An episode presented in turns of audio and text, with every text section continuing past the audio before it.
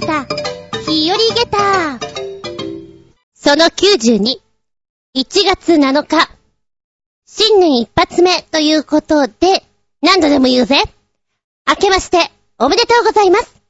今年一年が、びっくり箱のような、面白おかしい一年となりますように。そうなの。平凡に毎日送るのもいいと思うんだけども、何か今日、良かったこととか、驚いたこととか、改めて見直してみてこれだっていうのを書き記すとね、一年間通してすごく面白いものできるんじゃないかなと思います。なんだろう、改めて見直す力っちゅうの？うん。きっと毎日やるのは大変かもしれないんで、一週間でも、一ヶ月でもいいから、今回はこれっていうのを見つけてみるといいと思うよ。はい。しばしお付き合いくださいませ。お相手は私。ゴディバのヘーゼルナッツチョコレートチップアイスが超うまいんだけど、何これすげえうまくてすげえ幸せな気分になったんだけど。あつみじゅんです。どうぞよろしくお願いします。この番組は、ちょあへよ .com のご協力へて放送しております。皆さんは商店街好き？お正月なんかでさ、やることなかったのよ。で、ご飯とかどうしようかなーなんて思っていて、あ、そうだ、猫のご飯を買いに行くついでに、ちょっと商店街寄ってこようと思って、今住んでるところは商店街らしい商店街は、ちょっとわからないのね、どれだっていうのが。なので前住んでいたところ、大山駅というんですけども、そこにはハッピーロードという商店街があります。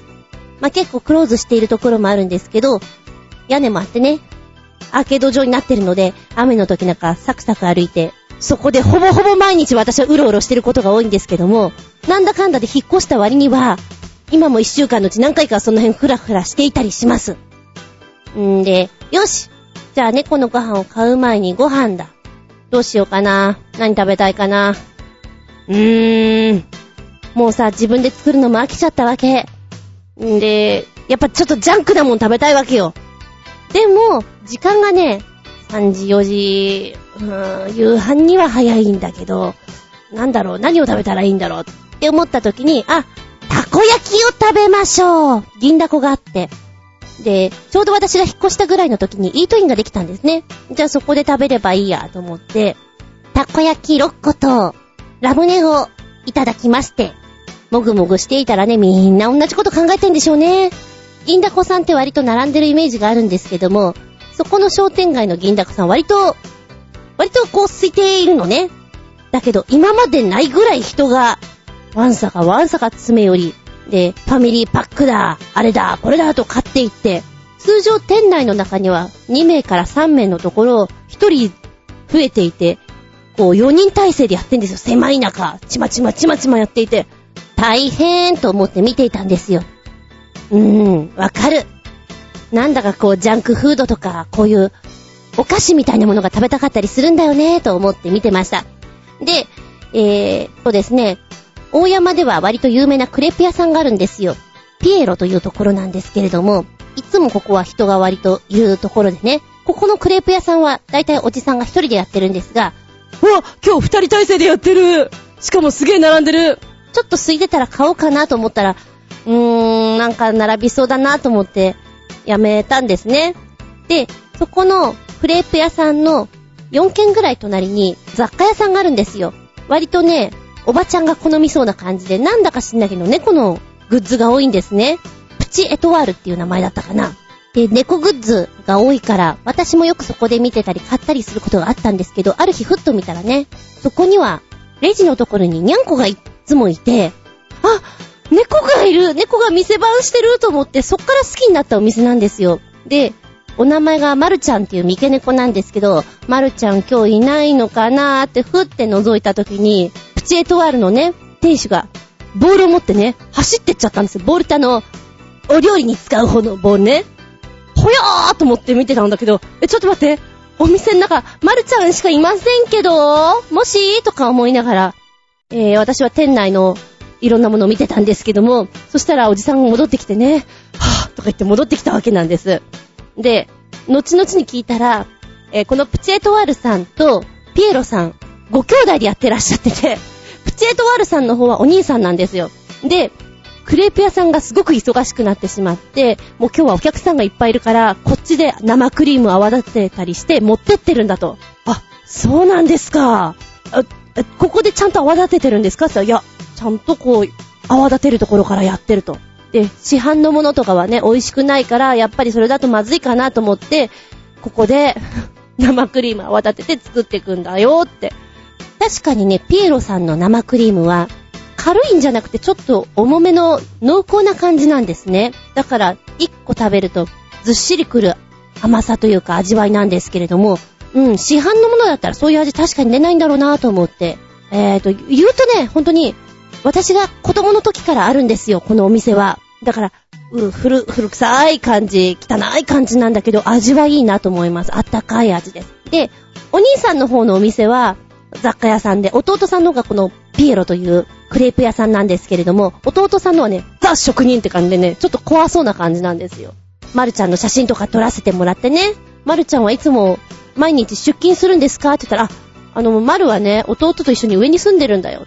で、僕がここに来て、昼間はこっちで仕事してるんだよって言って教えてくれて、あ、そうなんだ。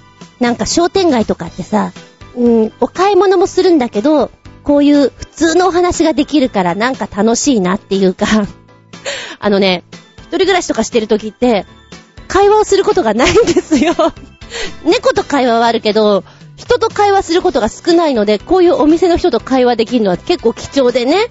うん。商店街っていいななんて思ったりもします。はい。まあもしね、行くことないかもしれないけど、大山という商店街に行ったら古い街なんですが、ピエロというクレープ屋さんに行ってみてください。うん、なるほどねって思うかもしれないです。思わぬ雑貨屋さんで、ああ、これあったかそう、しかもにゃんこ柄かわいいと思ってしまったお部屋着、ナイトウェアなんですけど、超モコモコであったかいんですよ。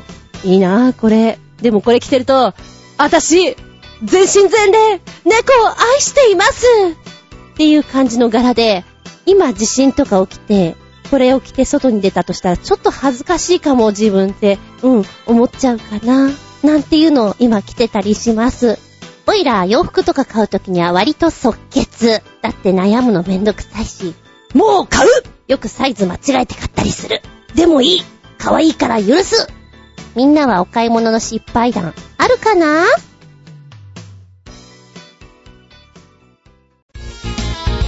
メッセージタイム。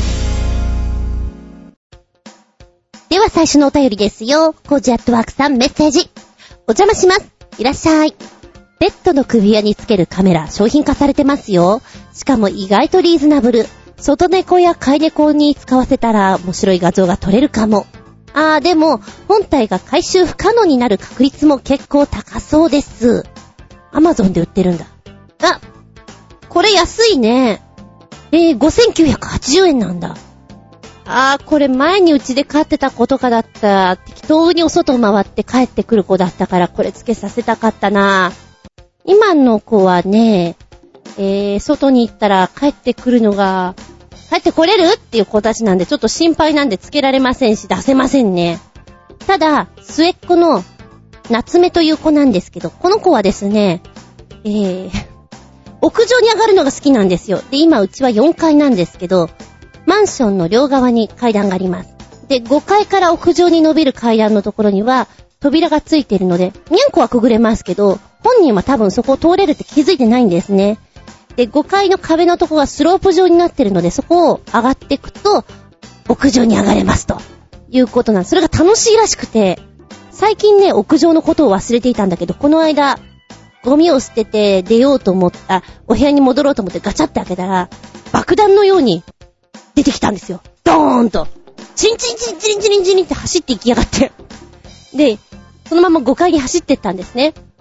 追いかけていくと、それがまた楽しくなるんでしょうね。テンション上がっていくんですよ。ただ、久しぶりに、あの、マンションの屋上に向かってったんで、ルートを忘れてしまったらしくて、いつも上がっていくスロープを忘れてたんですね。で、そこを通過してしまって、端っこの方まで行ってしまったので、今日は屋上に上がらないな。しめしめと思って見ていました。で、ふっと思い出したんでしょうね。あ、ここじゃないって。そしたら、なんか、こう考えついたような感じで、そのまんま反対側の階段を降りていきまして、あれ？降りてったな。どうすんのかなと思ったら、4階をね、チンチリンチリンチリンチリンチリンってまた、爆走してるんですよ。走ってるなと思って。っていうことはもう一周してここに戻ってくる気だと思って、夏目がいつも屋上に上がるときに使ってるスロープがあるんですけど、そこの前あたりに隠れていたんですよ。で、チンチンチンチン、タンタンタンタンタンタン、上がってきた上がってきた。で、私がバッとこう顔出したら、ああっていう顔したんですね。あ、にゃんこもちゃんとあっていう顔するなと思って。で、なに？そこにいたんだ、うふふ。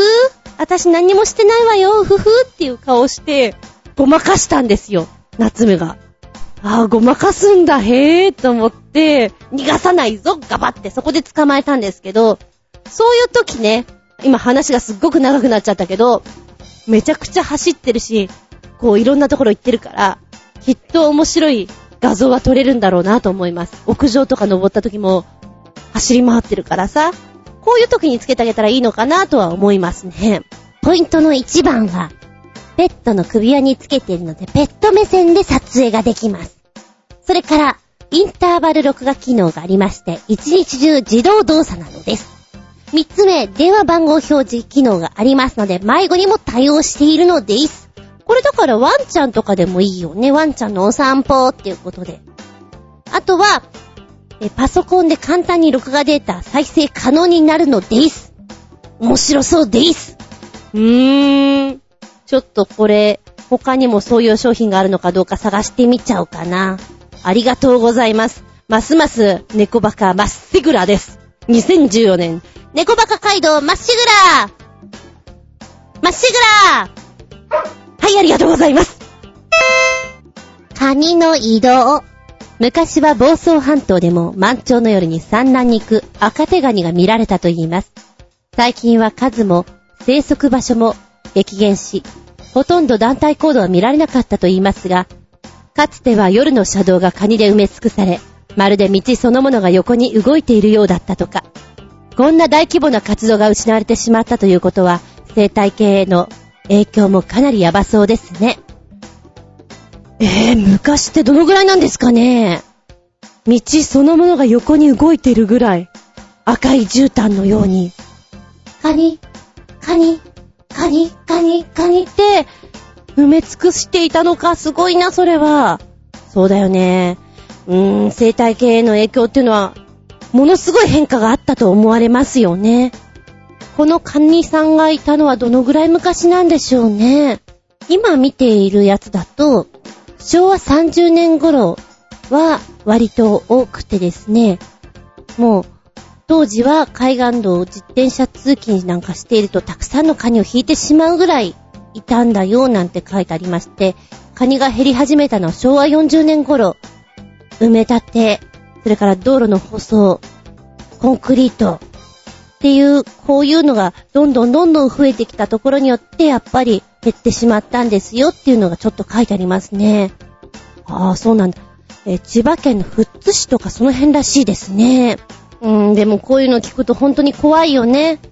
あと、何十年かしてさ、昔は東京湾っていうとこで魚とかが取れて食べていたんだって、えー、信じられないなんていう話なんていうのも出てきそうじゃないですか。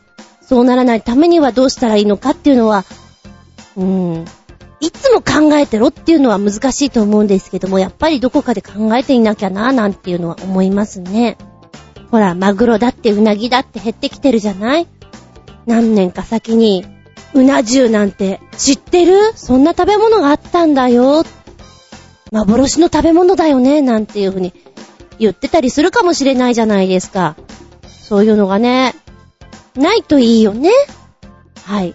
ありがとうございます。続いては、新生ヘナチョコヨッピーくん。メッセージ。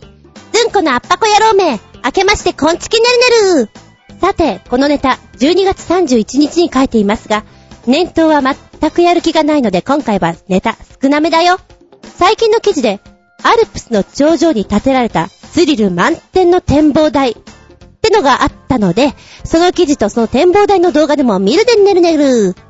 それではごきげんよう。おめめめめめめめでとうちゅうことで、アルプスの頂上に建てられたスリル満点展望台これだおー、トレビアン。えー、フランスのアルプス山脈、海抜12,604フィート。うん、全くどのぐらいかわかりません。えー、約3841メーターのエギーユ・デュ・ミディに、強化ガラスと金属の骨組みで建てられた展望台。うんと、名前がですね、これフランス語だから読み方絶対違うと思うんだけど、パスダンラビ、ビ、ビッデわかんないよ。日本語にすると、空中の一歩と呼ばれている場所です。5面がガラス。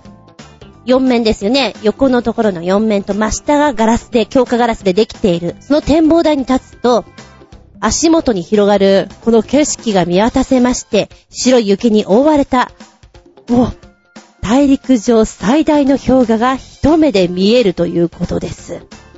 これね、今動画の方を見てきたんだけど、やっぱりフランス語でなんて言ってんのか全然わかんないんだけど、いやーこれは絶景だよね。生きてるうちにこういうとこに登ってみたいわとかなんかそんなこと言ってんじゃないかと勝手に憶測しました。すごく綺麗です。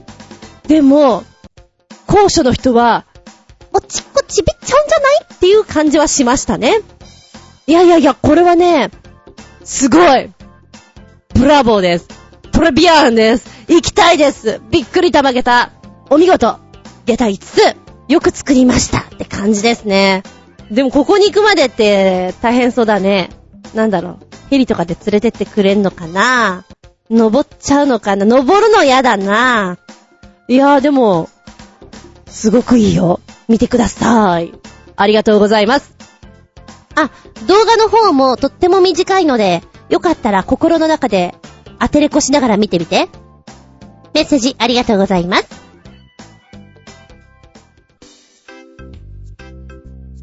びっくりたまげたプチゲタ話。まだかな、まだかなの巻年末年始、ここ数年は、親父殿の家に出向いております。うん、お正月らしいものを作っているわけではないんだけども、まあ、ねえ、お雑煮ぐらいは一緒に食べましょうよっていう感じで言っております。あとはなかなか買い物とかもいけないみたいなので、好物とかね、こういうのあったら便利かなっていうものを買ってきます。バイクに積んできます寒い中甘いものが好きなので、だいたい、大福と、うん、ケーキみたいなものはセットで買ってくんですよ。いつでも食べられるように。うん、帰ったのがね、31日の年越しだったんで、まあじゃあ、お蕎麦でも食べて、ケーキでも食べて、除夜の鐘がいいんじゃないなんてプランを立てていったんですね。んで、来ました。で、ご飯作って、お父さん、ご飯お父さんお父さん 寝てるんですよ。ああ、起きないなちょっと待ってもいいけど、私ね、その時ね、早めの朝ごはんは食べたけれども、夕飯的なものは食べてなかったと思うんですよ。だからお腹空いてて、もう食べちゃうよ、食べちゃうよと思って、先に食べちゃったんですよ。お蕎麦をね。で、そのうち起きるかなと思って、じゃあおやつのケーキも先にいただきますって食べまして、なんだよ、結局一人で食べてるんですけど、なんかテレビでね、清原が、清原が、ホームランを打てるか打てないかって言って、やってたんですね。それを見ながら、お父さんはもう、なんかうるさい中よく寝てるなぁと思って、ぐーぐー寝ていて、途中動かないからさ、本気で心配になっちゃって、大丈夫かな？行っちゃった？大丈夫かな？あ、大丈夫だ。よかった。なんていうことをやりつつ、結局ね、起きなかったんですよ。んで、ちょうど親元が住んでるところは、お正月になると5分間ぐらい花火が打ち上がるんですね。近所で。2箇所ぐらいで上がるので、ダダダって見に行って、あーダメだここじゃ見れない。バイクで行くぞ。夜中真っ暗い中、バイクをちょっと走らせ、この辺か花火が見えるのはドーン。よしこの辺だな。で、パッと見たらもう終わってて、なんだよ、もうショックだな。ぁなんていう年末を過ごしてました。で、えー、新年明けましておめでとうございます。は言わず、次の日ですよ。あれだけぐぐ寝ていたから、朝起きてましてね。朝っていうか昼近いですけれども、ご飯も食べてないし。じゃあここで、えー、おせち料理もらってるから、それと、なんか、お父さんはお蕎麦を食べてもらって、あと、他のものとか準備して、茶碗蒸しとか出して、なんていう風にやろうと思っていたら、もうその前にね、食卓に座って、お話が始まったんです。ん？まだまだご飯できないよ。まだだよ。なんて思いながら、父ちゃんはね、しばらくお話をしていなかったらしくて、人と話をしたいらしいんですよ。そうか。今ここでなんか、料理をしながら話すようするのはちょっとなんかめんどくさいんだけど、まあいいや、うん、付き合うと思って。で、お話をしながら、料理をしながらっていう感じで、ずーっとノンストップトーキン。これすごいな と思って、えー、元旦。私はね、プランとしては、えー、早めにご飯を食べて、で、駅前の方に、お店閉まってるよ。閉まってるけど、3、40分行ったとこに本屋さんとかあるから、そこは確かやってたはずなんだ。あの辺に行ってこようかな。で、帰りがけに業務スーパーに行って、えー、足りないものを買ってこようかななんて思っていたんですよ。そしたら、父ちゃんの話がね、いつまでも、続くよどこまでもって感じで、朝11時半に父ちゃんトークスタートしまして、なんだかんだで4時半まで、あれなんか暗くなってきたんだけどっていうぐらいまでに、ずーっとお話。びっくりしちゃった。で、途中、本当に眠くなっちゃってね、まだ話すことあるんだな と思って、でもなんかかわいそうでさ、話を打ち切るのが、うんうんって聞いてるんだけど、世界の話になり。で、途中、ドーナツの真ん中には空洞があるだろ？あの空洞は何を意味するの？ちょっと待って哲学っぽくなってきたと思って。で、うちの父ちゃんは、うん、まあもともとソシャルダンスをやっていて、選手をやっていて、先生をやってっていう本になってるので、やっぱそういうなんか言い方がね、ちょっと芸術肌じゃないけど、なんかちょっと変わってるんですよ。で、ほら、空間っていうか風を感じないとダメなんだっていう話が始まって、わかるけど、これ、もしかしてすっごい長い話になる？っていうお話があったんですよ。で、初日はそれで迎えたんですね。いやー、これは長い話を聞いちゃったなー。で、4時半から、チャンバラやるから見ようって言って、テレビ見始めたんですね。わかり私、買い物行ってきます買い物行って帰ってきて、あのー、なんなんですけど、今から夕飯 と言ったら、え？また食べるの？って言ったんですね。いや、あの、さっきまで座って話はしていたけど、実はご飯ずっと食べてないんだよって。だからご飯にしましょうって言って、えー、ご飯を作って食べたんですね。うーん、元旦。私はほとんど聞いていたので、聞き正月？うわ、不思議な正月を迎えてるなぁと思って。で、まあ、その後、またね、睡眠薬飲んで、お酒飲んで寝ちゃったので、やることないなぁと思って DVD でも見て、私も寝ましたよ。で、二日目。今日は、いろんなお店やってるから今日は買い物行けるぞ。よし意気揚々。で、またご飯を作ろうかなと思ったら、いやー寝すぎちゃった。って言ってこう、また食卓にちょこんと座るんですよ。あれ？これなんか昨日見たことあんなと思って、うん、うん。あの、まだご飯まだだよって言ったら、うん、まあでもここに座ってた方がなんかね、いつもと違っていいから元気になれる感じがするからって、あ、そう来たか。いいですよ。かかってこーいっていうことで2日目。父ちゃんトーキングスタート11時半スタートの終了。20時30分。すごくない？休憩なしだよ、これ。本当に休憩なしなの。あの、トイレ休憩は、ご本人2回ぐらい行かれてますよ。本当に行かないんです。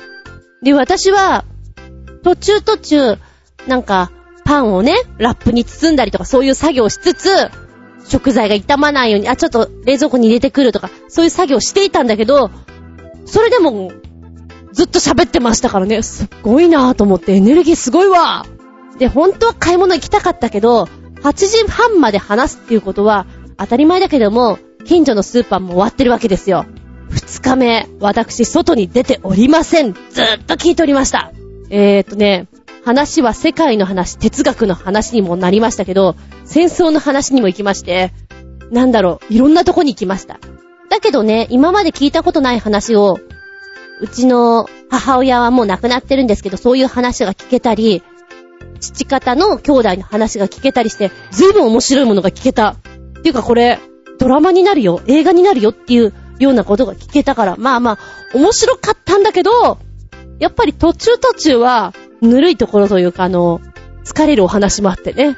いやー、ちょっとこれはなかなかない正月だなと思って、父ちゃん、いっぱい喋るね。びっくりたまげたよ。というお正月を迎えましたとさ。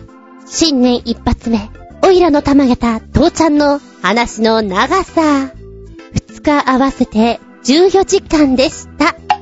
きっと明石家さんまさんがずーっとおしゃべりしていたってこんな感じなんだろうなって思いました。おいらの正月は聞き正月でございましたが、では、あなたのはどんなのでしたかね？ちなみに予想してもらいました。今から予想2014年お正月。おいらはきっとこれしてる。ね、正月？テレビ三昧？ゴージャクトワークさんの予想では、正月は溜まってる仕事を宿題にしながら、下町とかを自転車で回って写真を撮ってるはずです。だって、正月のバラエティって面白くないし、映画の放送も見たやつばっかりだし、CM や絵が動かないやつばっかだし、ということだそうです。予想通りでしたか？ちなみに私の予想では、溜まった資料の整理、スキャンとかをしてるだろうなお片付けとかしてるだろうなと思っていたんです。が、どっこい。どっこいでした。まあ、そんな時もあるかな。うん。はい、おまけのけでした。アンケートお答えありがとうございました。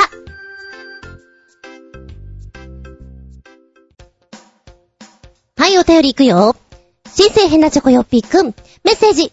ずんこのアッパコ野郎め。明けまして、こんちき、ねるねるさて、このネタ12月31日に書いてますが、念頭はま全くやる気がないので、今回はネタ少なめ、少なめだよズンコはゾンビが大好きらしいから、ゾンビがお料理する動画。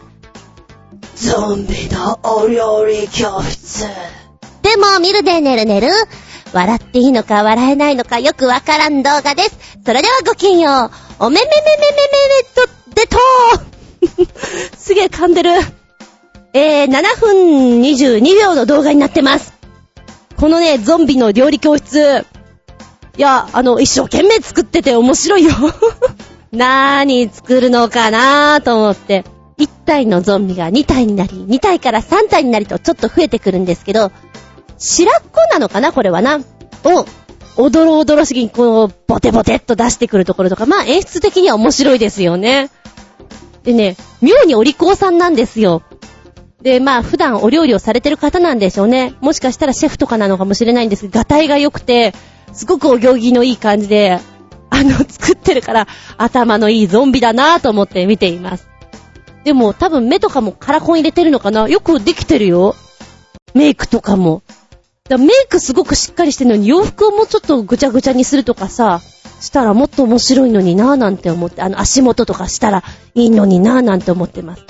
で、ベーコンをね、ターン、ターンって綺麗に並べて焼いたりするところも、今料理人の顔になっちゃったな、あらら、とか思いながら見てるのも面白いです。で、4分ちょい過ぎたぐらいから、うん、わけのわかんない映像になってきて、これは外なのね、ロケになっていて、お店に入っていくところ、それから、ブランコに乗ってるゾンビ。ベンチに座ってるゾンビ。なぜかベーコンをこう渡していて、お、ベーコン、ベーコンって言ってるのがなんか不思議な感じですね。で一番最後に作ったお料理をむしゃぶりつくという食べ方をしてるんです。一人だけね、いい食べ方をしてますよ。あ、この人ゾンビっぽい食べ方してるな。目つきがね。上目遣いがいい感じでしたね。面白いね、見てるとゾンビはね。最後の最後に、お口直しじゃないけれども、ビキニのお姉ちゃんが、ベーコンをこう、レンジの中に入れたりっていう映像がちょこっと映っていて、そういう気遣いも面白かったですね。うん。なかなか面白い感じのゾンビお料理教室でございました。なんかトマトとかもっと使っていくといいだろうね。はい、ありがとうございます。もう一丁新生変なチョコヨッピーくんメッセージ。ずんこのアッパコ野郎め明けましてこんちきねるねるさて、このネタ12月31日に書いてますが、念頭は全くやる気がないので、今回はネタ少なめだよ。こんなシュレッダーが一家に一台あったら便利だと思う映像です。アメリカのモンスターシュレッダーだとか。それではごきげんよう。おめめめめめめめでとー。なんともね、この V の長さ5分ぐらいなんだけれども、こう食いつきたくなる映像の作り方をしている。引き込まれるよー。実験とか好きな人は、これをやったらどうなるんだろうってんで見ていたくなるんじゃないかなと思います。なんだろうね、思っていた以上にシュレッダーっていうか、粉砕する機械っていう感じで、いや、たまげた。で、紙はもちろんのこと繊維物だとか、こんな風に、こう、砕けていくんだな、粉々になってくんだなっていうのがね、面白い。テニスボールとかね。で、二つの歯車がさ、こう中央に向かってぐるぐるぐるぐるってなってくんだけど、ちょっと見ていて怖いもんね。うん。でもお家にあったらさ、ゴミというゴミが全部こういうので処理できるから、楽そうだなぁと思う。反面、怖いなぁ。で、野菜をね、粉砕してるところがあるんですよ。これ野菜ジュースできそうだなぁとかさ、みじん切りになるのかなぁみたいに見ちゃうよね。で、どんどんグレードアップしていって、もうなんか、こ、粉々にできないものがないんじゃないのっていうぐらい、なんでもできちゃうんだなぁって思ったのがちょっとびっくりたまげったね。水に浸したこれは厚手のカーテンみたいなものなのかなこれがね、水を絞りつつも、こう繊維を裂いてくんだけど、繊維がさ、下に落ちてかないで、上の方にぐにょぐにょぐにょぐにょって出てくるのがまるで生き物のようなんですよ。いや、お見事な映像だなと思った。これは実験として面白い。で、これをさ、おじさんがいろんなものをこう、機械のすぐ近くにこう入れてくんだけど、おじさんちょっと近いよ、大丈夫？手大丈夫？って、心配になるね。面白い5分です。本当にこれは見てほしいです。いやー、気分盛り上げたそして玉ゲッター。両方ともゲタ5つです。ありがとうございます。超面白い。で、なんか知んないけど、この映像を見てる間中、うちの猫がずーっと走り回ってるんだよね。落ち着け。稲妻のようだぞ、君たち。このモンスターシュレッダー欲しい人、手あげて。はーい。あれ？みんな欲しくないの？ちょっと大きいけどね。家の中でうるさいかもしんないけど欲しいよね。はーい。ありがとうございます。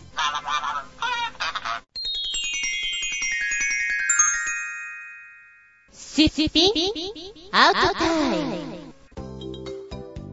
はい、今回のテーマは、ほっとする食べ物、七草がゆでお届けしたいと思います。お正月、ね、年末、美味しいもの召し上がりましたか？いつもよりは美味しいもの食べてるかな？あと、食べてるけれども、動いてる分がちょっと少ないから体によろしくないのかなって思ったりもします。そこで、厚み純のほっとする食べ物。これを食べるとなんか、すっきりするなっていうか、やる気が出るなっていうか、うん、よかった、いつも通りだって思えるのは、味噌汁。わかめと豆腐の味噌汁なんちゅうのはいいですな。あとは、納豆。卵かけご飯的な、素朴な味。かと思いきや、マクドナルドみたいな、ファーストフード？あれ何なんだろうね。こうちょっと疲れてくるとさ、本当にジャンクなものが食べたいの。でも、まっとうなものは食べたくないから、変なものばっかり食べたいんだよね。チキン一本、アイスが一つみたいな、なんか、あ、今、変なもの食べたい時期だから、ちょっとお疲れなのかしら、私、と思ってます。今日食べたものもね、あげてくと、ご飯っぽくないもんね、私のは。いや、あんまりね、がっつり、しっかりしたものをずっと食べてると、なんか自分の中でダメになっちゃうみたいな気がして。その言い方変だな。あの、何かが狂ってくるような気がする。こんなはずじゃないなと。こんな健康なわけないなって思うんだろうか。だから体のどこかでジャンクを求めてしまうっていうの油を求める、塩を求めるみたいなところがあるのかもしれません。でも、一番ほっとする食べ物なーにって言われたら、味噌汁なんだなっていうのは思いますね。えー、っと、赤味噌でもなく、白味噌でもない、合わせ味噌で、できたらちょっと濃いめな感じでお願いしたいです。えー、ないの？じゃあ、お吸い物でもいいや。ちょっと味濃いめでお願いします。ってとこでしょうか。プラス、ほっとする食べ物をもう一つ加えるならば、おにぎり何もなくていいよ。お塩だけでいい。ちょっと塩きつめでお願いします。もしくは梅干しでお願いします。素朴なやつがいいかな。これはかなりほっとするね。真逆なところ行くと、ジャンクで、うんうんうん。えー、ダブルバーガーですか？あとポテトとかですかね。あの辺あるとちょっと違う意味でホッとするかもしれん。あ、これこれみたいな。それはちょっと、うん。あるね。あるよ、うん。今日ね、でもスーパーっていうかあの、八百屋さんに行ったら、もう七草がゆの売ってたね。えーと、早めに仕込んで早く食べなってことなんだと思うんだけども、380円でパックに入って、でもご家族さんだったらこれ少ないんじゃないかなと思ったんだけどね。どうなんだろうね。結構やってるもんなのかなあんまり気にしてない人も多そうだけどね。子供の頃、ちょろっと食べて、自分でも作るようになって、なんかあの、ね、今ほら、いろいろ忙しいので、毎日ご飯を作るってわけじゃないんですよ。だから、運よくスーパーで七草がゆの葉っぱが売っていたら、じゃあこの草買って作ろうかっていうのはあると思います。だから、私の人生の中でも多分ね、5回も食べてないと思うんだ、七草がゆは。まあ、運が良くて、お目にかかった時ね、みたいな感じでしょうか。で、子供の時は特にお粥なんてそんな興味もないしさ、何でも来いって感じじゃない。むしろおせちを食べていてなんかちょっとぐ、具合がいつもと違うんですけど、みたいな感じだったと思うので、リセットするとかは特になかったかな。今も特にそんなに、すごく美味しいものを食べてる感じはしないんで、あ、あ、でもね、一個 贅沢したといえば、うちの親元に帰りました。で、えー、お肉とかをね、美味しいの食べさせたいなと思って買ってったんですけど、玉下駄の話の中で言いました通り、うちの親ほとんど寝ていたんですよ。で、ね、いいお肉を冷凍してしまうのもちょっともう、ねえ、いかんなと思って、じゃあ、半分持って帰ろうと思って持って帰ってきたんですね。約 300g ぐらい。で、そうですね。どうしましょう。別にすき焼きとかをやる、やる感じでもなかったので、わかりました。ひらーん。あの、ちっちゃいホットプレート持ってんですよ。980円のニトリで買ったやつかな。一人焼肉、ジュージューやってやったさ、300g ぐらい。食ってやったさ。でもちょっと飽きるね。最初塩胡椒で食べてたんだけど、この油具合がさ、いいお肉ってジュワーってすっげー出てくんの。なんか、肉肉しい感じっちゅうので、私割とカルビとか得意で、油系は得意なんだけれども、それでも、うん、うん、もうちょっと飽きてくるなぁ。わさびだね。わさび醤油でいただく。トレビアンな味になります。飽きてきたなぁと思ったらまた別の食べ方をし、意外と食べれてしまうんだな、300ぐらいと思ってね。まあもちろん米とかは食べてませんよ。お肉とお野菜だけ。えー、っと あの、炭水化物取ってないからみたいな自分に違う意味で励ましを入れたりなんかして食べておりました。今回一番贅沢だったのそれじゃないかな正月の中で。一人焼肉。猫に不思議そうな顔で見られました。そして、ただただお部屋の中が焼肉臭くなりましたとさ、はいおしまいって感じですね。うん。だから別にね、お腹の中がちょっといつもと違いますってね、本当になかったんだけどもね。でも明日あたりちょっとスーパーに行って、うん。草売ってたら作ってみようかな、な、草がよ。米がないな、米が。まあ、玄米でもいいか。玄米、七草がゆ。じゃあ、ここでコメントいこうかな。えっ、と、マリンさんです。七草がゆ、食べたことないんです。苦いの？今年は挑戦してみようかな。苦くはないですね。ただ、味気ない葉っぱだな って感じ。ああ、葉っぱだなって感じよ。で、全体的には、え、みんな塩味だよね、あれね。お餅入れる家と入れない家もあると思うんだけど、うちはね、入れてたかな。なんかあの、病人じゃねえよって言いたくなる味かな。まあ、たまにはいいんじゃない？一年に一回ぐらいはさ、春の七草食べてあげてよっていう気持ちで食べてみたりするのもいいんじゃないでしょうか。物は試しにね、ネタにはなると思う。よかったらマリンさん食べてみてください。七草がゆ。ぐっつらぐっつら。あー、ちょっと飽きる人は、おしんことかをね、しっかり置いとくといいかもしれませんよ。メッセージありがとうございます。じゃあ、コージアトワークさん、ホッとする食べ物。鬼しめですね。根菜と鶏肉のたっぷり入ったのがいいです。私はそれほどおせち料理が好きではありませんが、鬼しめは大好物です。へえー、そうなんだ。一時、そうね。なんだかおせち、おせち係になって、私が作っていた時に、鬼しめとかを鬼のように作ってましたね。それはもう、31日の午前中から作るぐらい？なんであんなに作ってたんだろう？うちの姉ちゃんは作ってなかったのに。なんでだろうって今、今すっごい思うんだけど、あの、ごぼうとかも、全部こう、買ってきたやつを、3本セットぐらいじゃない ?2 本とか3本セット。あれも丸ごと全部使うぐらい？作りすぎだよね。だって食べるのって、私と姉ちゃんと、親父がいたりいなかったりなんで3人なんですよ。で、姉ちゃんは仕事でいたりいなかったりなんで、基本私なんですよ。今と変わんねえな。猫がいたりいなかったりなんですけど、なのに鬼のように作っていた、あの時代、何やってたんだろう、私。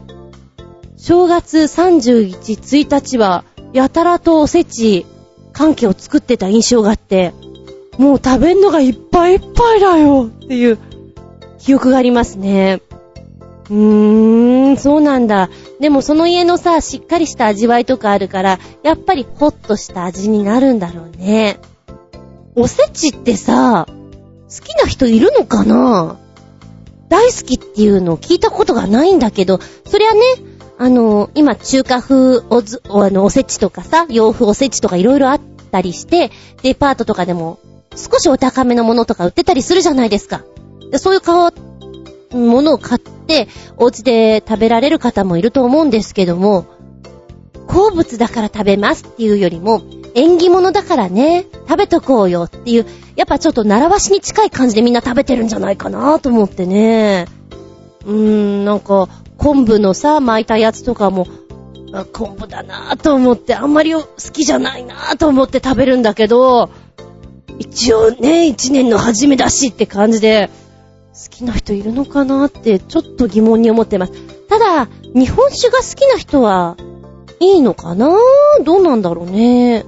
あ、でも今回はね、おかち町で買った卵焼きが結構うまくてですね、600円。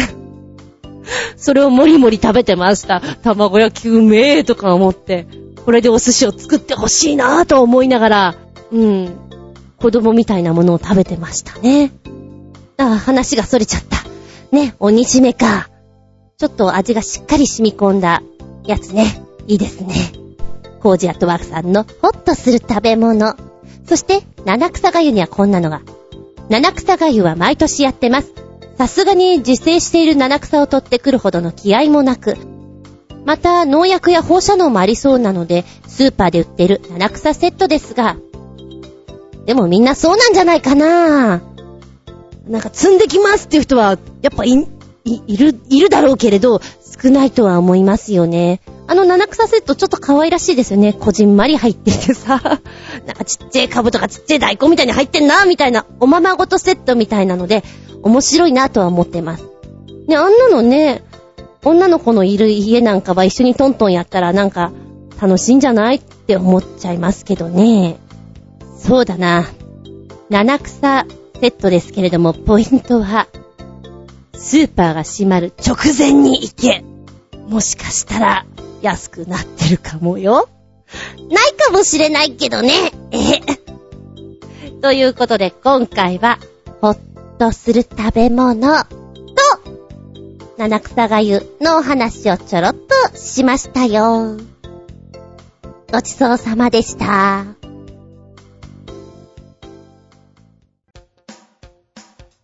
はい、お便りいきますよ。新鮮なチョコヨッピーくんからメッセージ。ずんこのあっぱこ野郎め、明けまして、こんちきねるねる。さて、このネタ12月31日に書いてますが、念頭は全くやる気がないので今回はネタ少なめだよ。見た目は普通ですがなんかおかしい？騙し絵的な変な椅子の動画です。それではごきげんよう。おめめめめめめめでとうポチッと押すとね、50秒の動画になってます。まずは見ようか。おーおーおーおー50秒の動画になってます。トリトリックアウトだね、これね。ちょっと目をゴシゴシっとやりたくなってしまう感じです。あっさりしているけど、インパクトがあるなっていう、椅子でございますね。この、見た時の印象と違った風に錯覚を与えて見た目とは異なる角度で座れる仕組みになってるっていう椅子なんだけど、なんだろう、すごく見れば見るほど納得のいかない椅子だなと 思ってしまうんですけど、皆さんは大丈夫ですか？気持ち悪い椅子だな。なんか答えが分かった時に、あー悔しいって思ってしまう椅子でもあります。なかなかの玉ゲッターでございますね。ゲター4つ。4.5かな。はい、もう一丁続けて新鮮ヘナチョコヨッピーくんね。メッセージずんこのあっぱこ野郎めこんちきねるねるさて、ネタもないので、曲自体なんにも興味が湧かないけど、人間以外はほぼ段ボールでできてる音楽 PV です。それではごきげんよう。うるるるるるるるるる。つうことで、えー、2分半ぐらいだったかなの動画なんですけど、見て、おーこれ結構すごいな。ん？どうしよう。これ見たら動画、いやいや、音楽だから、そ、元気です、そいや、いや、普通のメッセージかなと思って、ちょっといろいろ考えました。あのね、本当に段ボールなの。すごいよ。あー、が、なん、なんだろう。ちょっと、大道具さん小道具さんが、もう勘弁してくださいよって言うか、いいね面白いねって、ちょっとワクワクしちゃうか、どっちかだね。お見事です。楽器もすべて作っております。それから、あの、アニメーションもね、一コマ一コマのこのお人形さんとか、レコーダーとかも、レコードプレイヤーっていうの？こういうのも全部、段ボールでできていて、細けえな仕事が！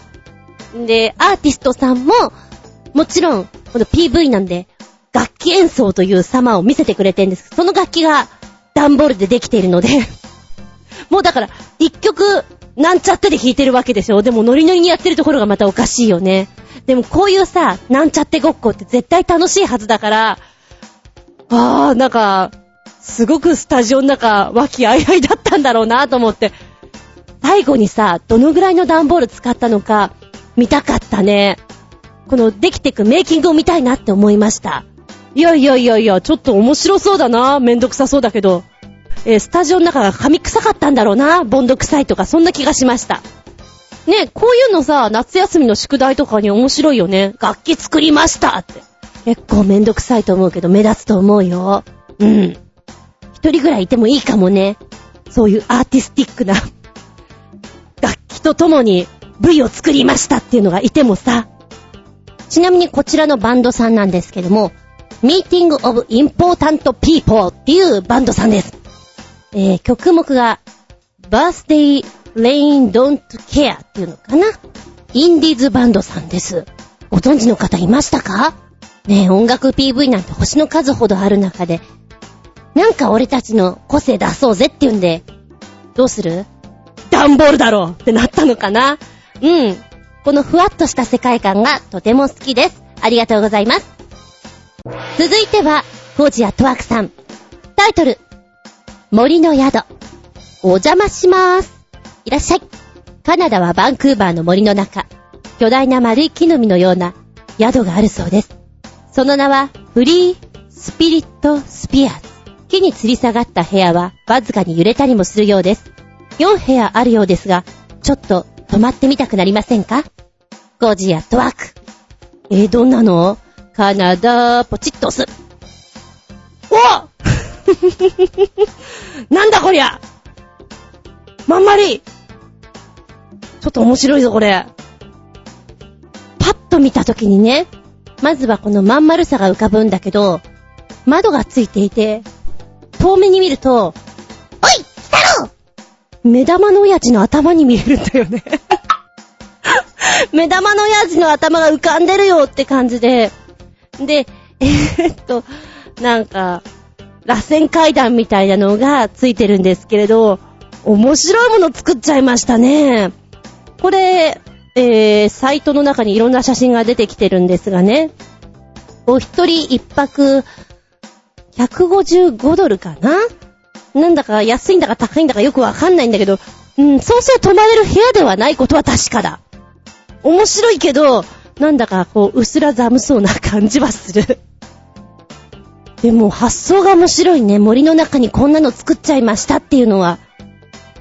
あー。あの、ほら、動物をさ、夜どんな風に活動してるのかとか、み、見るための小屋っていうの、コテージみたいなのが空中に浮かんじゃいましたって感じかな。これで野生の動物たちも見れるさ、みたいな。いや、実は見れないのかもしれないんだけども、そんな気がします。面白い。夜真っ暗だろうな、ここは。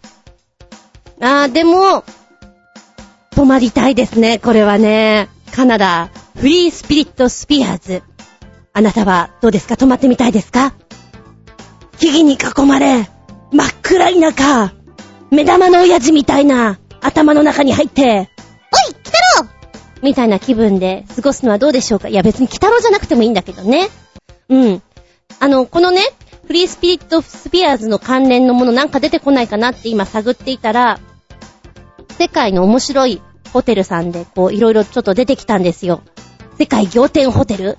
なかなかバカらしいのがあって あのね、牛の形をしてる、これ本当にホテル？ベルギーのこのラ・バラード・デ・ノームはトロイの木馬とか宇宙空間がテーマとなっているそうで、客室に泊まるといつもと違うユニークな体験ができるんですって。あ、そういうことか。今私が見てる映像は確かに、んー、トロイの木馬っていうかトロイの木牛？もうの方だ、ですねって感じなんだけど、まあ、そんな感じはするな。だ巨大なんだろうな、これな。中ちょっと今見れてないんだけども、面白いですね。こんなのがあったり、なんだろうね。やたらとせ、んな、のっぽなんだけど、てっぺんのハウスの部分がちっちゃかったりしてね、バランスの悪いような建物。英国、スピットバンクフォート、ナポレオン3世の侵略を防ぐために建てられたスピットバンクフォートは、現在はすべての重機が取り払われまして、8つのベッドルーム、それから多種類のレストランやバー、暖房、プール、サウナが設備された贅沢でラグジュアリーなホテルに生まれ変わったそうです。うーん、これホテルって感じではないんだけどもね。まあでもさ、侵略を防ぐために建てられてるものだから、なんか容易じゃない感じだよね。ここに行くには、船かヘリコプターのみということです。英国にあります。スピットバンクポート。えー、一見してこうまん丸いまん丸いドームみたいな感じですかね。うん、ここに、なんだろうね、もうなんか、流形にあった感じだよね、でもね。まあ、逆を考えると、煩わしいものから離れて、のんびりはできるのかな。うん、歴史もありそうだしね。どうですか？ヘリか、船で行けるんですよ、このホテルさんは。うん、でも面白い体験はできるでしょうね。えーと、こういうところでさ、ミステリーツアーとかやったら面白いだろうね。帰れませんから、謎を解かないと、みたいなね。あー、ガサ・クリスティみたいな感じがちょっと今、頭の中に浮かんだよ。そのまま見続けてると、チリのマジックマウンテンホテルっていうのも、これなんかすごいね。えー、い、岩？岩に うんとね、一番わかりやすく言うと、天空の城ラピュタで天空の城の感じ。これ絶対、あのロボット埋まってるよ、どっかに。っていう感じがする。人がなんかあんまりいなさそうな自然な感じがしていて、でもなんか写真見るとね、なんか吊り橋があるんだよね。面白い作りだな。どうなってんだろう。ああ、これも面白い。スウェーデンのジャンボステイ。やっぱり変わったとこに泊まりたいって言うんだったらこれどうよっていうことで、ジャンボよ。あの飛行機よ。そこに泊まっちゃおうよっていうことなんですね。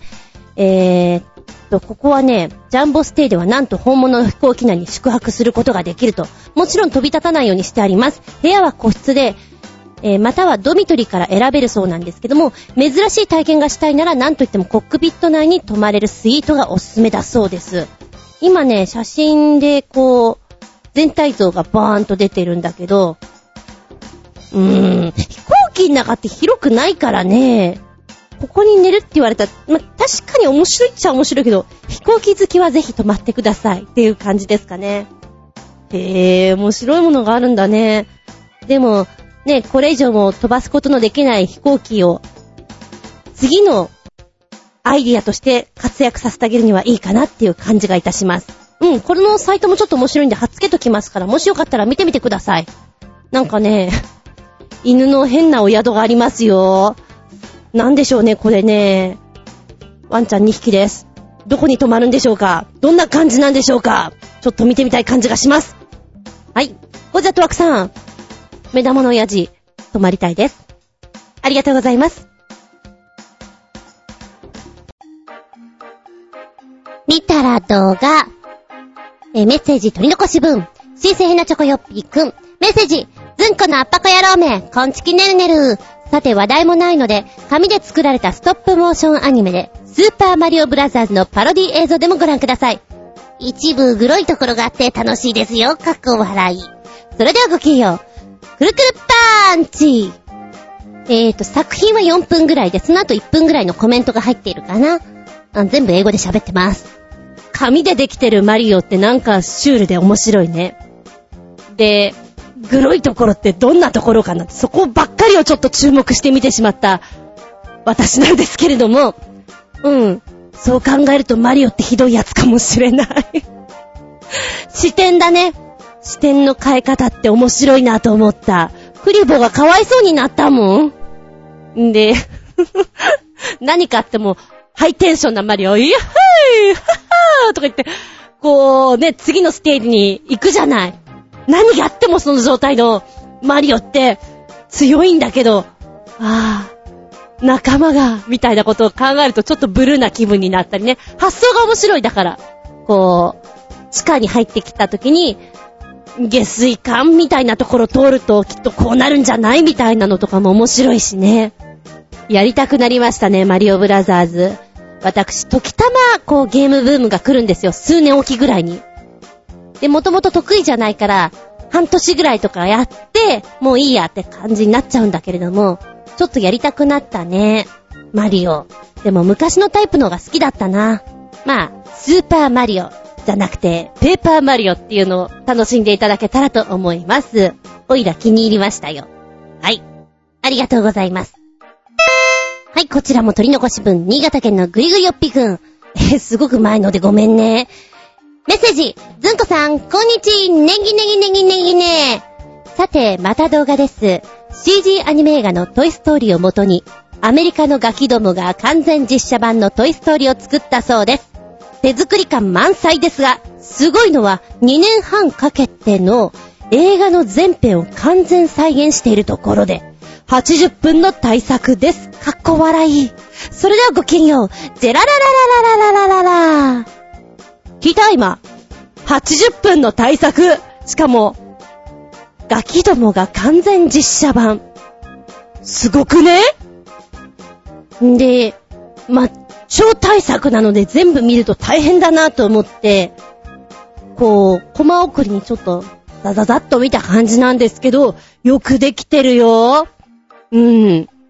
なんか、あえて、この人形とか動かしたりするのに番線とか紐とかを使っていて、それを消してないんですよ。で、まあ、コマ送りみたいな感じでね、人形を動かしたりしてるところもあるんですけど、なんかそこのところ、もうちょっとやれば全然普通に見れるんだなって感じがするから、ガキどもって一体いくつぐらいの人たちが作ったんですかねすごくね、いいなと思った。これ、あの、出演されてる子供とかもさ、それっぽい子がなんか人形バンバン投げたりとかしてるんですよ。楽しそうだしね。カット割りとかもうまいことやってて、これは面白い。同じように人形を見つけてきて同じような子まで行くんだもんね。すごく大変な作業、2年ぐらいは軽く行くでしょうよ。でもやりがいあるんだろうなぁと思った。この作品好きだからさ、私も見ていてなんかすごくね、微笑ましくなった。この、いろんな番線が面白いな。うん、こうやって上でこうやって釣って動かしてるんだと思うと、さぞかしこのみんなでワイワイやってて楽しかったんだろうなっていうのはね、想像できますもんね。うん。ライブアクショントイストーリー。たっぷりたっぷり80分。もしよかったら見てみてください。本物と交互に見てみるのも面白いかもしれないね。いや、よくできましたでしょうびっくりたまげた。下駄5つ差し上げたいと思います。リンゴン。はい、そしてこれが今回分。新鮮なチョコヨッピンくんから、もう一丁。メッセージ、ずんこのアッパコ野郎名、明けまして、こんちきねるねる。さて、このネタ12月31日に書いてますが、念頭は全くやる気がないので、今回はネタ少なめだよ。昔の西部劇の銃撃戦を勝手に変えてレーザー銃にしちゃった SF 風動画です。それともう一つ、さらに銃撃戦関係で、なんかの CM らしいけど、映画によくある銃撃戦を指鉄砲で真面目に演じている動画です。それでは、ごきげんよう。おめめめめめめでとう。2本。えー、昔の西部劇の映画ね。これを勝手にレーザー銃にしちゃった場合、全く味わいが変わりますな。えー、これがね、4分ぐらいだったかな作品としまして。で、途中までは普通に西部劇なんだけど、急に近未来化されちゃって、バリアみたいなのがビビビビビビビ出てきたり、目が光ったり、あと データが送られてきたりっていうのが出てくると、あやっぱり西部劇って昔の銃でバーンって撃ってるところに味わいがあるんだなっていうのがね、よくわかりました。で、近未来化されちゃうと、うーん、猿の惑星みたいな感じなのかな？なんかね、とてつもなく変な未来の味わいが出てくるなぁ私あんまり好きじゃないんですよね、そういう色が。だから、あ、西部劇は西部劇の方がいいんだなぁと思って見てました。一番最後にさ、保安官がね、バッジをつけてるんだけど、それをズームアップするんですよ。そこのとこに0000ってなって、それをポトンって落とすっていうシーンがあって、あ、なんかメッセージ性があるのかなとか、細かいなとは思いましたね。で、2本目の CM バージョン。これは短いですよ。短いけど、Xbox の CM なのかな？楽しそう。大人はこういうの絶対やりたいはず。で、指鉄砲で、お前に今銃を向けてるぞって感じを出す仕草っていうのを見て思ったのが、そういえばドラえもんのさ、中で、のび太くんって指鉄砲で得意なんだよなって、それを思い出しちゃった。バーンってやるのね。なんか空気銃みたいなのありましたよね。武器じゃないや、あの、道具で。あれを思ったね。で、これがさ、大人数でやってるんですよ。だからすごく楽しそう。で、中には指鉄砲の人もいれば、何？ショットガンみたいな、シャキーンっていうあの、音とかも全部こう、銃、弾込めをするところも再現してたりして、この人細かいわみんながその銃撃戦をやってるところから、一人ポーンと外に出ちゃって、タクシーの人に向かって、バーンって撃ったんですよ。撃ったんだけど、タクシーの人が電話かなんかしていて、ん、ちょっと待ってくれよって指一本出して、電話を先にやってたんですね。あれ、この人にはやっぱり通じないんだって思ったら、電話が終わった後に、バーンって撃たれる芝居をしてくれるっていうのがね、よかった。細かいなと思った。いいなこれすごく楽しそう。大人の人たちが真剣に銃撃戦。いや、大人の人でもゲームをやったら熱くなれるよ、楽しいよっていう Xbox のメッセージ、伝わってきた。うん。面白い動画でしたね。なかなかこの CM バージョン気に入りました。はい、メッセージありがとうございます。マリオと、トイストーリーと銃撃戦。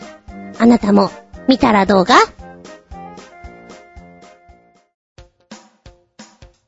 はい、お便りいきます。新生ヘナチョコヨッピーくんから、メッセージずんこのあっぱこ野郎め明けまして、こんちきねるねるさて、このネタ12月31日に書いてますが、念頭は全くやる気がないので、今回はネタ少なめだよ。CG アニメ映画、カール G さんの空飛ぶ家に触発され、実際に空飛ぶ家を作ってしまった記事と映像です。それではごきげんよう、おめめめめめめでとうという動画なんですけれども、動画は2分19秒。えー、まずは動画を見るとね、わかりやすいかなと思うんだけども、えー、元々のこのカール G さんの空飛ぶ家は2009年に公開された映画です。えー見たことはないんですけども、噂には色々聞いております。あらすじは、最愛の妻を亡くしてしまったカール G さん。年は78歳。夢は世界を旅して回りたいと思っていた。だけど、その夢を叶えるには年を取りすぎているなぁと考えていた。しかし、数千の風船を家に結びつけて空高く飛び立つことに成功するんです。カールは8歳の少年ラッセルと共に冒険の旅へと出発するというものなんですけども、今ざっと言いました。今、ウィキペディアで、わ、ウィキペディアに載っているキャッチコピーがすごくね、あ、見たくなるなと思うね。愛する妻が死にました。だから私は旅に出ます。いくつになっても旅に出る理由がある。おー、そうね。じいさんだって飛べるんです。とかね。人生このままじゃ終われない。これは新聞広告です。人生って最高の冒険だ。これは何度も見たな。DVD とかのやつですね。そして僕の友達78歳。どう？見たくなった？んどうだい？んで、今回はですね、ナショナルジオグラフィックのエンジニアチームが気象観測用の気球300個を使って空飛ぶ家を実験したんだということです。で、この家は約3000メーターの高さまで上がりまして、そこで約1時間の空中飛行をしたそうなんです。で、これが世界新記録っていうことなんだって。で、今写真がボーンボーンって出てるんだけど、気球だから、思っている風船とは全く大きさが違うよね。人間が一人丸々入ってしまうぐらい大きいものを300個。これがね、ぷかぷかと浮かんでる雰囲気はね、まるで絵本から出てきたかのような、ファンタスティックってこういう絵なんだろうなって思いますね。でさ、今これ夕焼けなのかな？朝焼け？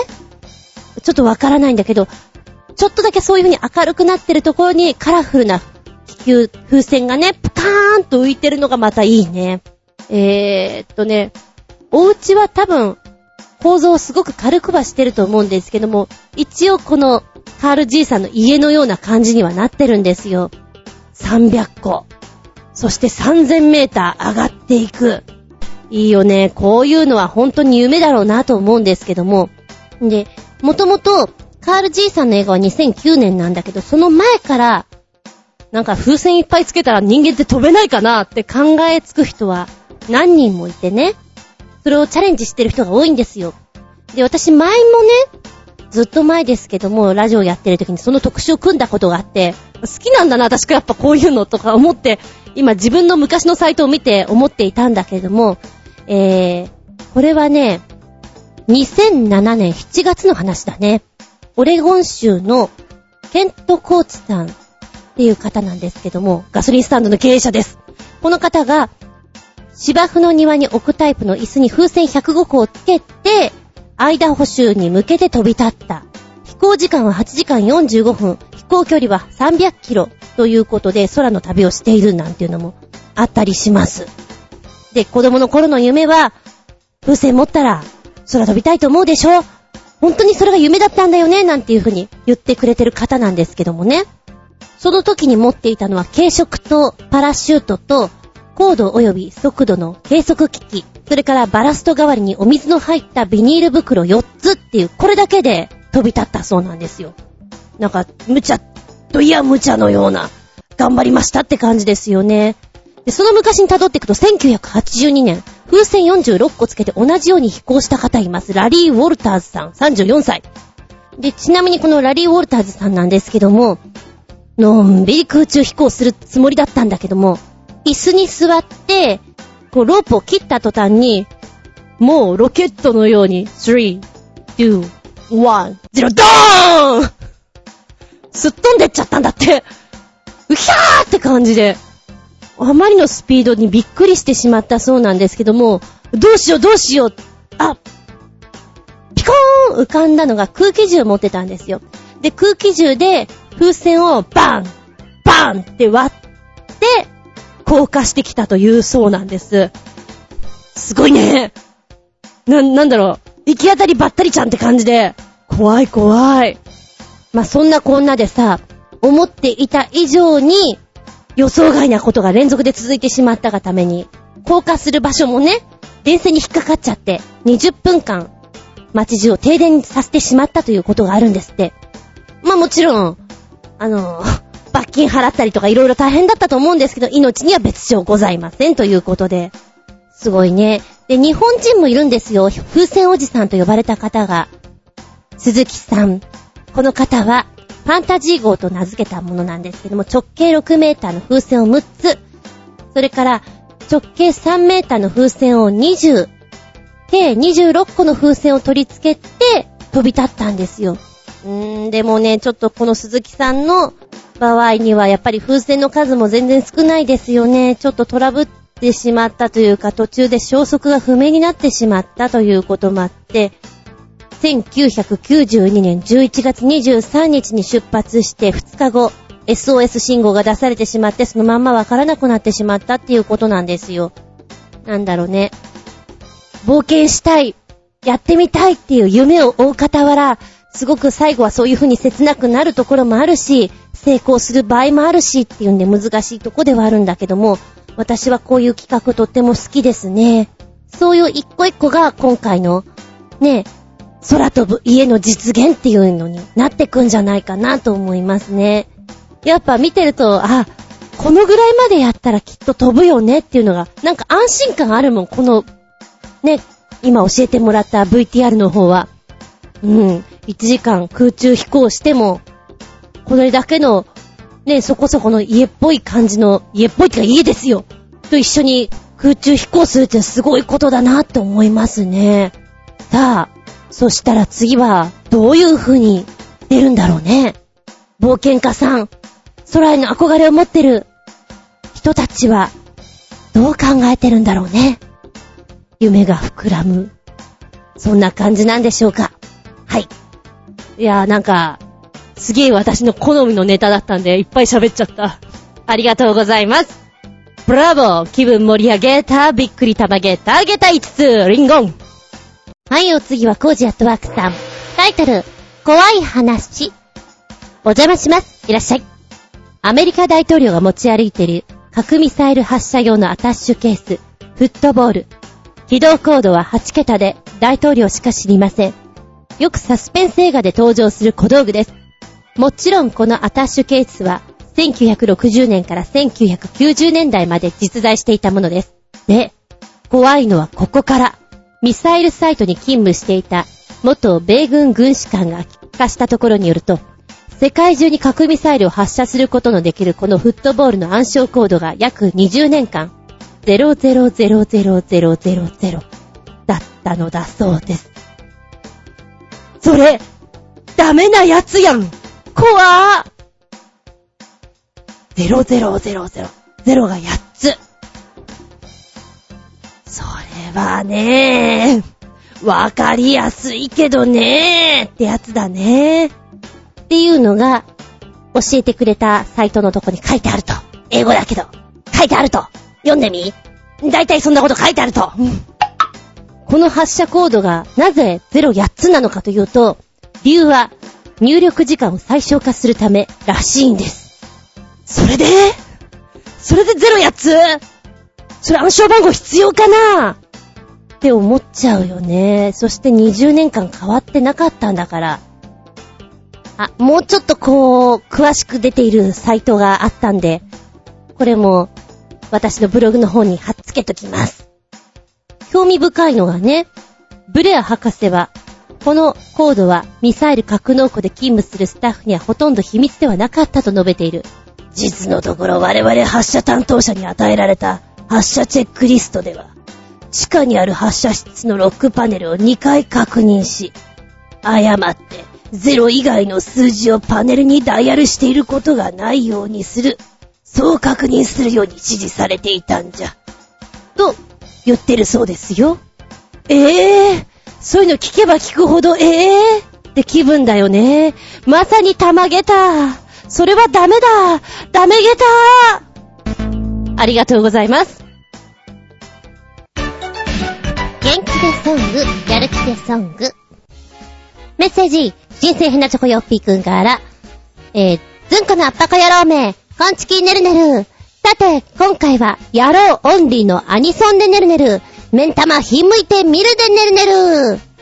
1曲目、アニメ、キングダム2のオープニングで、 D-DATE の Glory Days の PV フルです。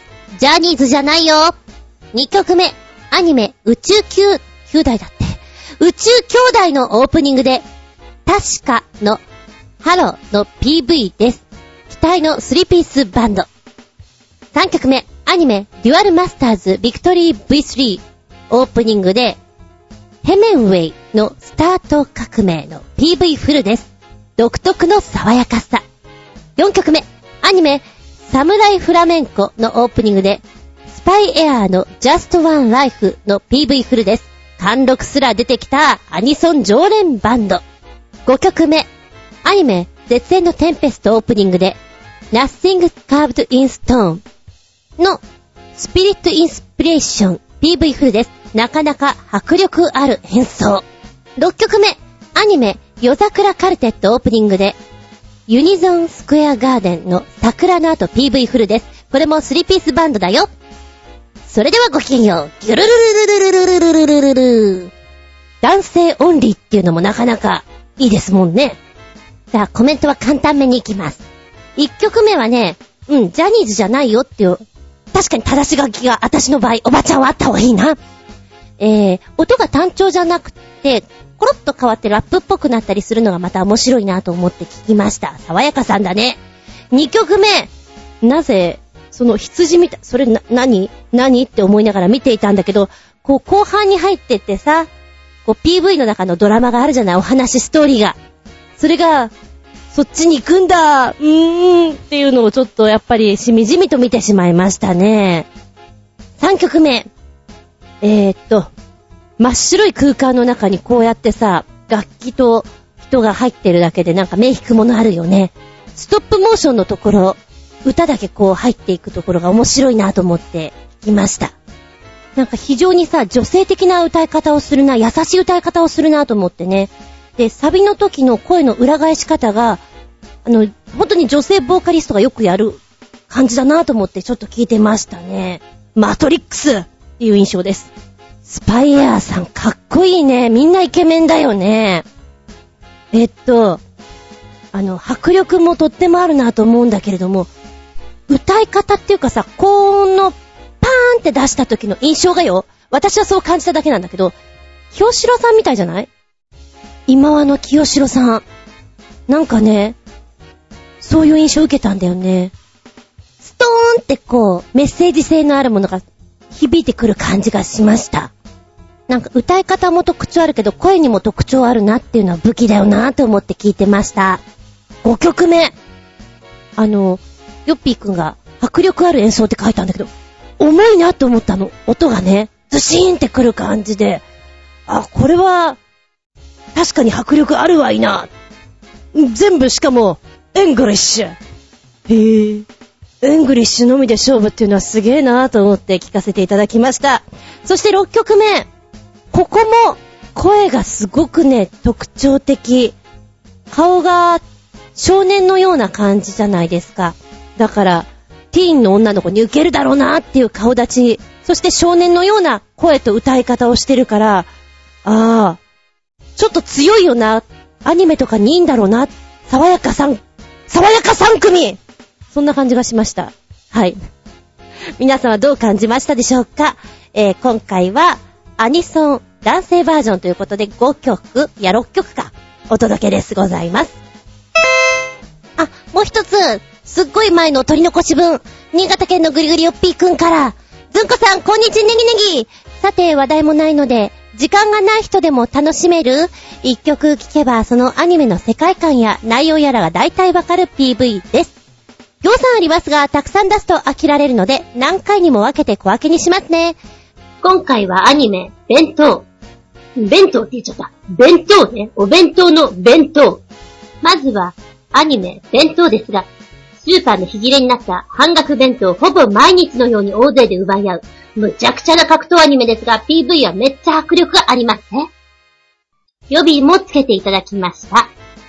4分ぐらいだったかな。なるほど。そういう話かっていうのは確かに見ててわかる。で、キャラクターが、こういう人たちが出てくる、双子とか出てくるんだなっていうのが見ててわかりますよね。ノリがいい、とっても。今ね、予備の方もつけてくれたんだけども、絵がまた違うんですが、あのー、女の子とかもさ、このお弁当にブワーって群がっていくところが面白いし、アクションシーンはね、すごいよ。いやいや、これ、歌詞もね、よく聞いてると面白いこと言ってるのよね。へぇ。このアニメはちょっと見たくなります。聞いてると本当にさ、必ず借りを返すとか言ってるから、面白いね。ちょっと歌詞も見つけとこうかな。ということで、今回は、男性バージョン6曲と、えー、弁当の曲に、予備も含めて2曲、貼っつけときますんで、もしよかったら聞いてみてくんなまし。ありがとうございます。この番組は、ちょあへよ .com のご協力へ放送しております。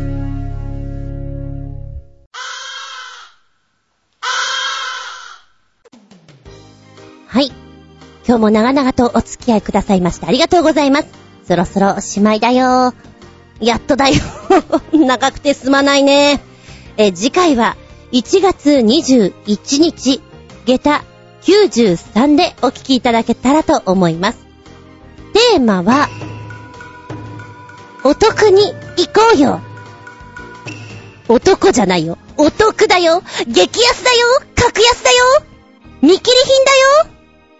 っていうのをさ、えー、元気でソングの中で、お弁当、ね、半額になったものってか、あの、みんなで奪い合うみたいな言ってたじゃない？そっからピーンと来たっぺよ。お得に行こうよ。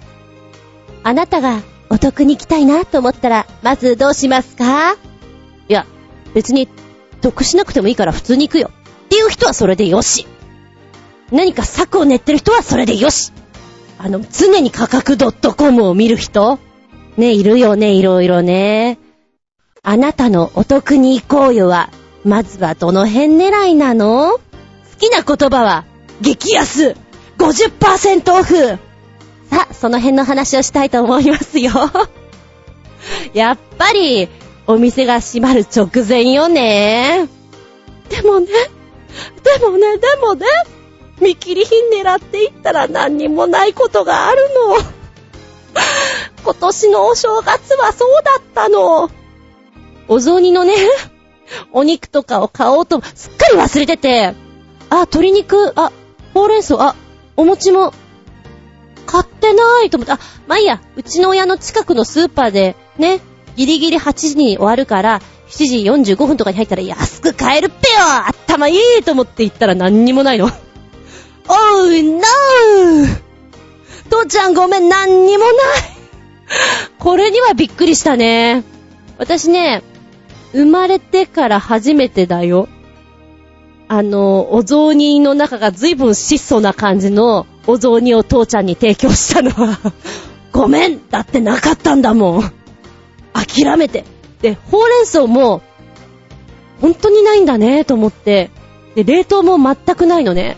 あーもうアウトだよと思って、なんとかコンビニとかでもないかなと思って、一個行ったお店にほうれん草はあったんですよ。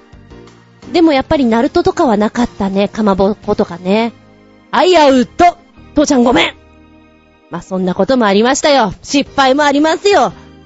それで一個学ぶんだよ。来年は同じ失敗をしないよと。すぐ忘れちゃうんだけどね。はい。ということで、お得を狙って、ぜひ、メッセージお送りくださいませ。お便りは、チョアヘオホームページ、お便りホームから送っていただきますか、もしくは、パーソナリティブログの方にコメントを残していただきますか、えー、でなければ私のブログ、ズンコの独り言の方に、直前になりまして、告知入れます。そこにコメント残していただきますが、えー、っと、じゃなければ、直接のメールアドレスございます。全部小文字で、geta アンダーバー zun アットマーク yahoo.co.jp geta アンダーバー zun アットマーク yahoo.co.jp こちらまでお送りくださいませね。なお、時間の都合上、っていうか私が話しすぎてるせいもあるんだけど、全部のメールをご紹介できなかったらごめんなさい。大丈夫いつかはちゃんと話すから、大丈夫。それまで待っててください。はい。では次回は1月21日、日付が変わるその頃に。お相手は私。今日、お散歩ついでに、初詣に行きました。そしたら、そしたら、門が閉まってた。4時までだって。5時過ぎに行ったら、閉まってた。初詣、できなかった。厚み順です。見舞い、聞く舞い、話す舞い。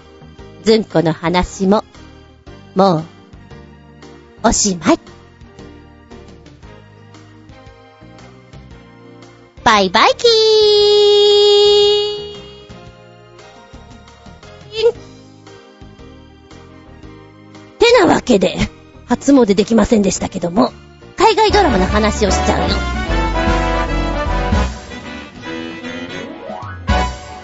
ゴージャットワークさんメッセージ。海外ドラマ、現在のハマり者は、禁酒法時代のアトランティックシティを舞台に、実在の人物をモデルにした物語、ボードウォークエンパイアです。安物金ピカが得意のマーティン・スコセッシが葬式でいい雰囲気。若手のかっこいい俳優が主人公でないところが渋くてたまりません。特に主人公のナッキー・トンプソンの声を吹き替えているのが、テアトルエコーの役者さんである、ただの洋平さんでぴったりです。もう一つは、やはり実在の人物をモデルに、60年代のラスベガスを舞台にしたベガスです。農場から歓楽街へと変わるラスベガスで、カウボーイ出身の保安官と、シカゴから来たマフィアのカジノ経営者の対立を縦糸にした1話完結の犯罪ドラマ、おすすめです。へぇー、ボードウォークエンパイア。うーん。ちょっと古い話なんですね。研修法時代の時だから。そしてもう一つがベガス。ベガスも60年代だから、ね、少し古めな感じで、あ、やってるなっていうのは知ってます。面白いんだ。ええー。なんかそういう話を聞くとちょっと見てみようかなっていう気がいたしますね。やっぱり星の数ほどあるドラマだからね、こういうのが面白いよとかいうネタを聞いとくと、ちょっと気にかかりますよね。私がちょっとお気に入りなのは、うーんとね、不詳私、一応法律学科を出ておりまして 法律もの好きなんですよ。うちの姉ちゃんは医療ものが大好きなんですね。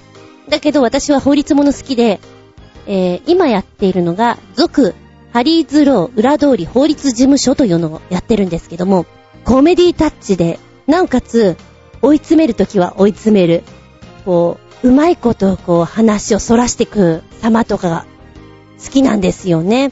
で、今現在続っていうことが続きをやってるんですけども、なかなかこの主役の方がですね、味わいのあるおばちゃんで、キャシー・ベイツさんっていう方なんですけども、いいですよ、なんかで、日本語吹き替えを小宮和恵さんがやってるんで、また似合ってていいですよ。